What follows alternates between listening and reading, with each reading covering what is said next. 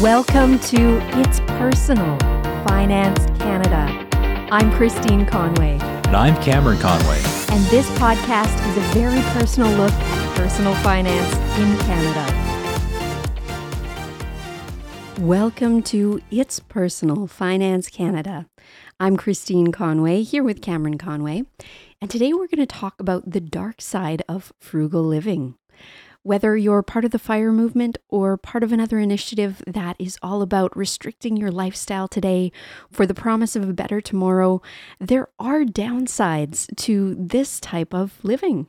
And I think that that's something that needs to be discussed a little bit more openly because a lot of people are all gung ho about the pros of living frugally or the pros of early retirement or all of these things that have attractiveness and appeal to us. But sometimes we fail fail to kind of count the cost, and different emotional responses can start to sneak in. So, some of those we wanted to talk about today, like the fear of missing out, uh, even financial regret can be part of that conversation as well. So, that is what we are going to discuss today the dark side of frugal living. Yeah, it feels like today it's hard to kind of scroll through the news or Reddit and not see another story of people being regretful about their financial choices, be it big purchases, little purchases, or just keeping up with inflation or anything else. It feels like there's just a lot of regret, whether you are lower class, middle class, or upper class. Well, and I think the point is that the regret can be on both sides of the scale. So some people will overextend themselves and find themselves in difficulty financially, and other people might do the exact opposite, where they're essentially restricting their spending to the point where they regret not doing some of the things that other people have done. But yeah, I've seen those stories too. So why don't we start there where people have lived large. So they've lived the big lifestyle and they've got the uh the debt to prove it. So I think that we see a lot of trying to impress others out there today and especially with the way asset prices have changed, with the way the economy has changed, people are still wanting to make sure that other people know that they're doing well and they're not in any kind of financial pain. So there's a lot of positioning and posturing, I think, that happens around this area where people essentially project a life that they want to show, which may be very different than their actual financial reality. Well, exactly. It's like people who are making like 200k a year but are dirt poor because of debt and liabilities. And it's just this ever growing trap of trying to appear well off while not actually being so. And this is just fueled by the thought that oh i have to uh, look successful. I have to look this way in order to get people to like me or to have that sense of status. But it really could just be like those old western towns you see on the desert where it's just this nice fancy facade up front but there's nothing behind it yeah, I think I heard once, and this is going to be a bit of a paraphrase, but a uh, quote that essentially said one of the biggest things that steal our joy in life is this picture in our heads of what we thought our life would be. So we set these expectations for ourselves, and then we see other people live them out, and we start to question our own decisions. So if you were someone that went the fire route, that went the frugality route, you're no stranger to closing the pocketbook and doing things like the no spend challenge and doing things like making sure you have a lifestyle that is aligned to a brighter tomorrow. But in that big long stretch of time between today and tomorrow, there's a whole lot of things that can happen emotionally where you can see your friends, your peers, your social group living the high life. And that can get a little bit daunting, I think, over time. So, how do we deal with these feelings that kind of crop up through all of this process? And what do we do with these thoughts that we might be having that essentially maybe these choices I made aren't leading to me to that life that I pictured in my head, at least not today? It seems that a lot of people they just don't tend to look at what is the actual cost behind everything, especially when you're kind of on the FOMO train. You're trying to buy what everyone else has. If oh, if so and so has a house, oh, you have to go get a house. If so and so has two houses, you have to go get the second house. Oh, if they have this car, you have to get that car. But it's hard to kind of justify the real cost because yes, you can get these things and you can either impress or just barely keep up, but no one is going to be there to help bail you out when the debt piles up. No one's there No one is going to be there to kind of help dig you out of this hole that you dug yourself in just to make yourself look like someone else who looks successful. But for all you know, they could be in more or just as much debt and trouble financially as you are. Yeah, and I think on both sides of the fences here, what's missing is that honest transparency about our finances. And that's something that society likes to keep under lock and key. I mean, most of us don't even tell our closest friends how we're doing financially. And as a financial planner, what I see on a daily basis is that the nice stuff and the big house and the great neighborhood doesn't necessarily equal financial security. So the people that have lived large and have really enjoyed the life along the way, maybe will have financial regret later on. So it's essentially this balancing act where some people are regretting or feeling badly about the frugality that they're in today because they don't have this nice stuff. But the people with the nice stuff are saying, oh my goodness, now I'm really worried about the future. So essentially, the challenge that we find ourselves in is that there's only so much money to go around. And when you start to peel back the curtain, you realize that not a lot of us can afford to have everything. And we really do have to pick and choose what we want and what we want to prioritize for our families, whether it's that big experience now or the big experience later during our retirement or an early retirement or maybe we've accustomed ourselves to frugal living and it's frugality all the way through. But that kind of brings us to the the kind of there is no safety net here either, right? No one's going to help you if you fall behind and if you find yourself in a position where you've gone and chased all this big nice stuff and then something goes wrong with your life or in your life, something unexpected happens or retirement happens maybe sooner than you thought through a layoff or through something outside of your control. And then there's no safety net there. So, where does the money come from? Does it come from the big house? As you see more and more people who have that nice lifestyle taking out these reverse mortgages as they get over because there's not enough savings, or does it come from somewhere else? So let's kind of try and lift the veil and look at some of the numbers behind the scenes to kind of show that whether you're living large or living frugally, there really is only so much to go around for most of us. Well, I guess the easy way to kind of put this all in perspective is to kind of look at the average median income of Canada. Uh, we'll link the the site we use to show these numbers in the description. So, average median income. So this is kind of like the middle of that bell curve. In BC, it's fifty thousand seven hundred and forty nine dollars. Ontario, is 52,600. And the top of the list for the provinces is Alberta with a flat 60,000. And right at the bottom are the New Brunswickans with a $43,400 average annual income in Canada. And remember, we like using the median because it's smack dab in the middle. It's not going to be skewed by higher income earnings on one side or really low income earning on the other side. It's essentially lining all of the range up and then dropping the pin right in the middle. But you see that for most of the country, this sort of normal average is sitting around the $50,000 a year mark. So when you kind of play like the FOMO game, it makes it hard to kind of see how you can really keep up on an average salary these days. And this is gross. This doesn't even include like taxes and everything else. Because with taxes, that $50,000 can drop down to about just under $40,000. So 50,000 after tax in BC is like $39,997. Well, and if you look at it in an hourly basis, which a lot of people like to do, because then you can really see for an hour worked, what am I getting for the money spent? $50,000 per year is only about $24 an hour. And again, that's on a before tax basis. It drops down a little bit just to over $19 an hour after taxes are calculated in. And when you look at it that way, I mean, you're really not too, too far off of the minimum wage. Well, no. And one of the little personal finance tips I've used for a long time is to, if there's something I want, I break it down to how many hours of minimum wage does it cost. Like you, you can use your own personal wage, but I always thought minimum wage is kind of like a good, safe way. So if I want this coffee, am I ready to work 45 minutes at a low end retail job or a minimum wage job to get this? If I want the jug of milk, how many hours is it? And it's kind of my little quick way to see is there actual value in this thing I want? And what would I be willing to do to get it? Kind of using that minimum wage or one of the jobs I used to have when I was younger. How many hours am I willing to put in for kind of that garbage work to get this thing in front of me?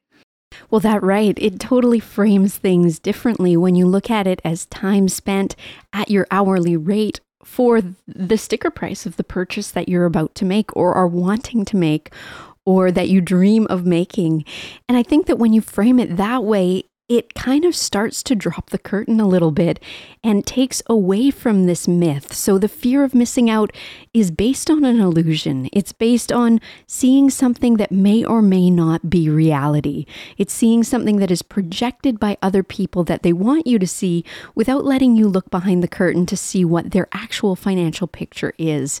And like I said, as a financial planner, I get to see a lot of both sides of the equation, and I can absolutely say to you uh, with a lot of confidence and certainty that for most, living large does come with that big price tag. And it does come with some debt or with some serious need to do financial management. So when you find yourself suffering from the fear of missing out, ask yourself kind of what's a reality for the average person in your province, in your country, whether it's you or me. I mean, most of us, like I said, are somewhere in that mid range. Of course, there will be people that do better, and of course, there will be people that do worse. But how much of the dream that we've come to look at and expect for ourselves, that illusion that we're setting up in our minds of this life that we imagine we're going to have, how much of that is based on reality now, with the cost of living being where it is? And the flip side of that, for those of us that have gone the frugal route, that are essentially trying to save our pennies, is really seeing how much it does cost the other people that are living at large. Because when you see the actual cost and how it compromises your future, then you might feel a lot better about the choices that you're making today, even if you're not having those same experiences or if you're not having that big house and nice car and a fancy coffee every morning with your breakfast. Yeah, it just comes down to what is that true cost? Like I said, just kind of using that hourly figure in your head to determine is this thing I want worth 200 hours of my labor plus 20% because I put it on a credit card. Yeah, that's right. Well, and I think tying it to time like that is a real big eye opener because without that, you just kind of swipe the credit card, dollars in, dollars out, don't think about it. But when you're standing at your job and you're kind of sweating it out in there and you're watching the clock and then an hour is crawling by very slowly, that puts it in a whole different perspective where it goes back to like the your money or your life book conversation where it really is you kind of sweating it out in your job for that period of time to get that lifestyle and then having to make the decision of is it worth it? Yeah, is it worth it to you? Is it worth it to the neighbors around you? Is it worth it to your friends? And what is your day to day life worth to yourself and to these other people? And just coming to you to the deciding point of which one is more important. Is things are things more important to you or are they more important to other people and their opinion of you? Well, and circling back to the very beginning of the conversation, you and I, Cam, have both seen no shortage of articles out there where people are essentially feeling the pain of the choices that they've made now that circumstances have changed, now that interest rates are higher, now that debt servicing cost is a little bit more onerous and a little bit more draining on our pocketbook. Groceries are more, everything is more geez, you can't open a paper, it seems, these days without seeing a story of a family that's struggling. And usually it's a family that have tried to live large or that have felt that FOMO and tried to keep up with the Joneses, tried to keep up with their neighbors, bought the big house, thought they were doing okay because, hey, they qualified for it, right? And then essentially things changed and and then they weren't feeling so good and i think the scariest part when you try and do it that way when you try and live large is from that big high i mean it's a long way down right and it's almost more embarrassing and more of a negative from a perception point of view when you have to backstep. Although taking a step back financially can be the right decision for a lot of people in a lot of circumstances. So let's talk about housing for a minute. As of January 2023, ratehub.ca, they put out a survey that was based on each province, some of the major provinces in Canada, the average home price, and the income needed to service it. And We'll pick on Vancouver and Winnipeg because those are the ones that are kind of near and dear to our hearts. So in Vancouver here, the average home price was well over $1.1 million. And of course, that's not single family homes, that's everything in between from your condo to your townhouse to your single family home. To a uh, $40,000 van down by the river. yeah. that is the way these days. Uh, and one quarter of a basement suite. That's yeah, duplex living, right? A uh, laneway house on top of a chicken coop. Hey, you know what? I've seen people sell laneway houses or try to sell laneway houses as they are. It's crazy. Anyways, income needed for that was almost $170,000 for the household. Uh, whereas in Winnipeg, if you're looking at an average home price of $323,600, the average household income needed is 72,500. So you can see right there how just by changing the geography, the dream changes, right? What you can aspire to here uh, it would be very different from what you could reach easily in a place like Winnipeg. And I mean, Toronto kind of topped the list in terms of income needs. So I think we should shout out to Toronto here, uh, where the average home price was again well over a million dollars, and the income needed was $207,000 for the household. And I mean, if you look at some stats can figures, not a whole lot of people in this country make that kind of salary. No, when you kind of get up around the $200,000 family, you're kind of up in like the top 5% of Canadians, which kind of really, really narrows things down. But kind of going back to like the geography thing that this FOMO thing can just play off of what is expected. Like when we grew up in Winnipeg, if you were in anything other than a detached single family home, you were seen as a failure or poor or you have done things terribly wrong. But you come out to Vancouver and you don't have that same kind of social pressure where townhouses, condos, row homes is perfectly fine. But this is kind of the games that people kind of play and get stuck in trying to kind of chase the FOMO. Where, yeah, in Winnipeg, you had to have a house, and anything below that, you were stigmatized. Well, and like I said, that's the expectation. That's the picture that we put in our heads of what our life will be like. And when we use that as our measuring stick, essentially everything that we do in our lives or everything that we have in our lives, we're comparing it to that picture. So I think when people start like a fire journey or a frugality journey right off the bat, they might still have that picture in their head, and that can set them up for feelings of regret if essentially they realize that if I want to live frugal now, I'm not going to get that white picket fence and that's detached single family home. And, you know, maybe I wouldn't have otherwise. Or if I had, maybe I truly couldn't have afforded it in the city I've chosen to live in. Um, but I think that understanding and addressing that these feelings are becoming more and more normal or more and more common for people because of the decisions we have to make. And we used to look at it as, hey, you could have it all, just get a good job and you'll be made in the shade. And I don't think that's the conversation anymore. I don't think that's the reality for a lot of people. Whereas if you're an average person working an average job, you're going to have to pick and choose what you want.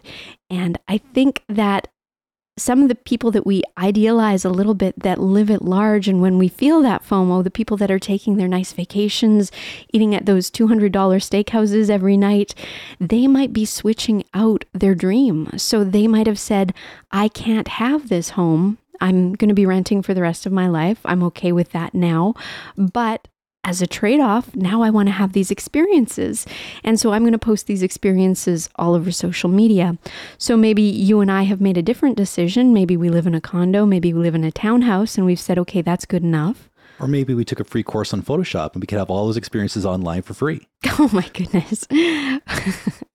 yes, but in context, they might have switched out something that you have as a dream for a daily experience of luxury. And I heard recently from someone that I was speaking to, he said to me, we are talking a little bit about uh, economics and the current condition. And he said to me, he goes, You know what, Christine? What I believe in is lipstick luxury. And I said, Lipstick luxury, what is that? And he said, It's those small things that are inexpensive that people who have the money can do even in hard times, will do to make themselves feel a little bit better.